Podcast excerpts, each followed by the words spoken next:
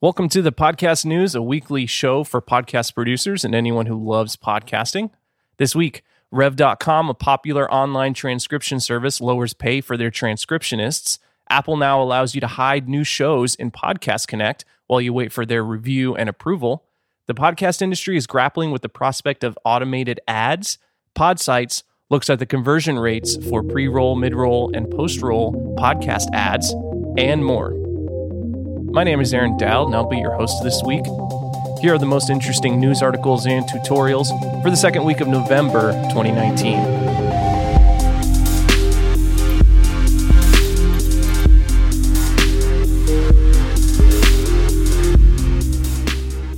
Up first, Rev.com, a popular online transcription service, lowers their pay rates for their transcriptionists. So I've been tracking this story since Monday, November 11th. It started with a tweet I saw from Andy Dehnart at Reality Blurred on Twitter. Quote, if you use Rev for transcriptions, read this thread. I'd love to know how Rev justifies keeping 70 cents for every dollar customers pay and giving the actual transcriptionist 30 cents per minute of audio. And since Rev.com is a transcription service I've used for a long time and recommended before, and I really like the ease and quality of the service, I took a look at this message that Andy retweeted from user at thrice dotted. Quote, all right, folks, I'm about to post a thread that's going to endanger the last reliable source of income I have. Spoiler, it's yet another example of a gig economy startup brazenly mistreating its workers. I'd encourage you to go read through the entire back and forth between all the parties involved here because it's worth understanding the details but the short of it seems to be that Rev.com made a change that lowered the pay for their contract workers to a point to where they're not going to be able to make a living wage, which, and this should go without saying, is lame. And I've been thinking about two things related to this. The first being pay and benefits for people doing gig economy and skilled labor work full time. They should be paid a living wage and provided benefits. Also, we need universal health care in the United States ASAP. The second thing I'm thinking about is the alternative to transcriptionists, which is transcripts made by computers and software.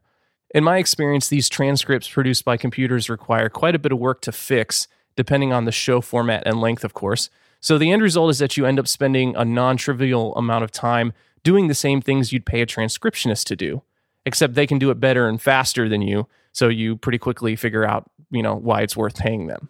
I see automated computer generated transcriptions getting more accurate over time, which probably means fewer requests for podcast transcripts. If I was currently working in podcast transcription, I would begin looking into offering other related services like creating full show notes and blog posts, managing the admin work and social media accounts for a show, and so on. Regardless, all workers deserve fair pay. Erika Hall summed it up perfectly in a tweet underpaying contract workers is not a technology. So if you'd like to dig into what happened here, I've included links to all the relevant articles and tweet threads. Recommend you go check that out. And I've also provided some alternatives to rev.com in the show notes for this episode, which you can find by going to thepodcastnews.simplecast.com. And finally, I've also included a link to a petition to Rev's CEO asking for fair wages for rev.com workers. So please consider signing that.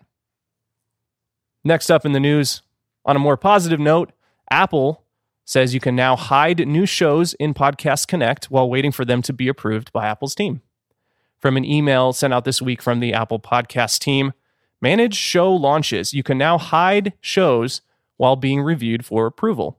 This way, you can easily manage the launch of new shows directly from Podcasts Connect, which is Apple's web portal for submitting and managing your podcast. Simply select Hide Podcast after submitting it for review. This action will not impact or delay the feed's review process. When approved, you can then select Unhide Podcast and allow for up to 24 hours for your show to become searchable on Apple Podcasts. Now, I'm very pleased by this update. In the past, and presently with other podcast directories, there wasn't a way to get a new show reviewed and approved and listed without also having it go public as soon as the show was approved. This meant that it wasn't really possible to coordinate the launch of a show with when the show would also show up in Apple Podcasts and other podcast directories. The best workaround was to publish a trailer episode and then submit the show feed for review and approval, and then publish the first full episodes when you were ready to, air quotes, launch the show.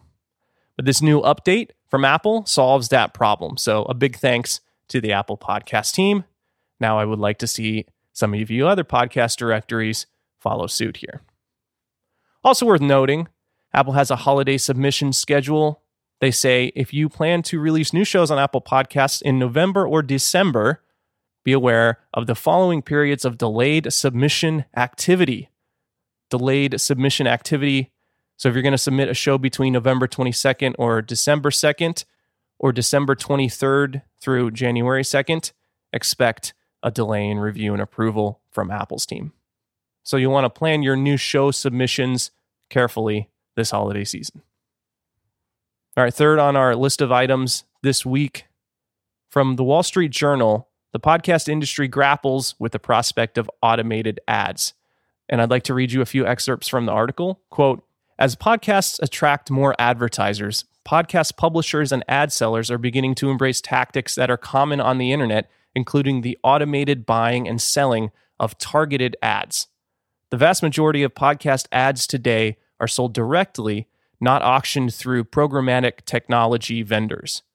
Most also are read by hosts or producers and baked into episodes during the recording, though they are sometimes edited in afterward. The trick is figuring out how to apply ad tech to podcasting without breaking what's working, industry executives said. Programmatic sales remain a sliver of the podcast ad business. They grew to 1.3% of US sales last year from 0.7% in 2017, according to research by the Interactive Advertising Bureau, the IAB, and PricewaterhouseCoopers. Couple thoughts I had after reading this. First, anytime I hear a programmatically inserted ad, I start tapping the skip ahead 15 seconds button. Sorry, y'all. Second, I'd bet long-time hardcore podcast listeners are more sensitive to programmatic ads than people who recently started listening to podcasts, although no one likes ads for things they aren't interested in. The hard part, of course, is finding brands and services and products that your audience will be into. Third, in my mind, the best option for the listener is having the hosts read the ads and then dynamically inserting those recordings into various places in the show. And I'm going to include a link from marketingcharts.com for an article titled Podcast Listeners Open to Ads, Host Read, Perform Best. And I also like what Tom Webster wrote about ads in an article called The Secret Sauce of Podcast Advertising. Quote, second by second measurement of podcasts is coming. And when it does, the impact of a crappy ad or too many ads will be clear as day. Ads for irrelevant products, poorly produced spots, or even host read ads that ramble without a point for four minutes are all going to be skipped. And when ads get skipped, ads don't perform. And when ads don't perform, podcasting will suffer as an ad medium. It will truly become that bane of all marketing, another thing we ruined with advertising. Let me know what you think. Would you put programmatic ads for stuff that your audience might not be into that were recorded by someone else into your show if it meant a little extra cash for you at the end of the month? Next, from Podsights, and this is related, which podcast ad placement converts the best? Quote, we looked at four campaigns totaling 7.7 million impressions that purchased some combination of pre roll, mid roll, and post roll spots. And in case it's not obvious, pre roll are podcast ads inserted at the beginning of the show, mid roll are in the middle of the show, and post roll spots are at the end of the show. Podsights found that pre rolls were 47% more effective than mid rolls, and post rolls were 58% less effective than mid rolls. So, some interesting findings here from Podsights. Recommend checking out this article for all the details. Now, I'm kind of wondering if I should be asking my listeners to rate and review and share my show at the beginning of the episode instead of at the end of the episode. Have you ever wondered why some podcasts are harder to listen to than others? From Reddit, someone asks Can someone explain to me why some podcasts are hard to physically listen to? if I was going to rewrite that title, I would uh, let's see, I would rewrite it. Can someone explain to me why some podcasts are physically hard to listen to? User Nosfair2 writes, I find some of the episodes hard to listen to in a physical sense. I don't know if it's the way the audio is mixed or recorded or if the bit rate is low, but I'm often left with a headache if I listen to episodes that sound like this. It isn't just this podcast either, and uh, shared a link to a podcast episode there. This isn't just this podcast either. Several podcasts seem to sound like this and are difficult to listen to. It sounds compressed or condensed or not equalized properly. I'm not sure how to describe it. Can someone with some experience in audio engineering explain this like I'm five for me? I want to understand why some podcasts sound like this.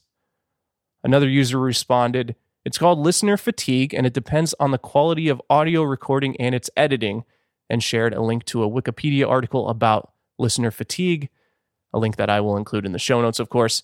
I recommend learning about best practices for recording audio and common audio mistakes to avoid so you can make your show sound good. Good audio is worth investing in for a number of reasons, including preventing your potential fans and listeners from experiencing listener fatigue. So, for some closing thoughts and notable mentions from Podnews, bots are scanning podcasts for music, how to use commercial music in your podcasts. Apparently, it's already starting to happen that there are bots scanning Apple Podcasts for commercial music. Remember, don't use music you don't own the rights to use in your show. WordPress launches a reoccurring payments feature. Looks pretty interesting. From NPR and Edison Research, the spoken word audio report for 2019. My two favorite takeaways from this uh, from this report were Podcast daily listenership has more than doubled in the past five years, and spoken word audio listening peaks in the 7 to 8 a.m. hour. So remember, publish those episodes early in the day. From the IAB, recommendations for marketers in a screenless world. I actually haven't had a chance to really dig into this yet, but it looks interesting. My brother in law, Casey, shared a link to a YouTube video from the Computerphile channel that might be interesting to some of you. How Alexa works. Probably. Check out this gem I noticed in the comment section. 1960. I hope the government doesn't wiretap my house. 2019. Wiretap. What's on my shopping list? Really cracked me up. Colin Gray from the podcast host published How to Be a Great Podcast Interviewee Lots of great tips there. Jay Acunzo on the Marketing Showrunners website published a CMO's business case for branded shows, data and ideas to get buy in. From Catherine Kerr, Podcast Pioneers on Medium, 10 predictions for UK podcasting in 2020. And finally, from the New York Times, how to literally sound more confident and persuasive. And here's a summary for you folks who don't have a subscription, which is required to view this article. Quote, according to a paper published in the Journal of Personality and Social Psychology, you can come off as more persuasive by speaking slightly louder than you normally do and by varying the overall volume of your voice, i.e., speaking both more loudly and softly. Great article there. Recommend checking it out if you have a New York Times subscription. That's going to do it for the show this week. Thanks for listening to or reading this week this this this this shit. That's going to do it for the show this week.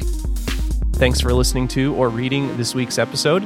Please share this show with a friend, leave a review in Apple Podcasts, and send feedback, thoughts, and cool stories or articles to Aaron at the Podcast Dude. Until next time, have a great week and happy podcasting.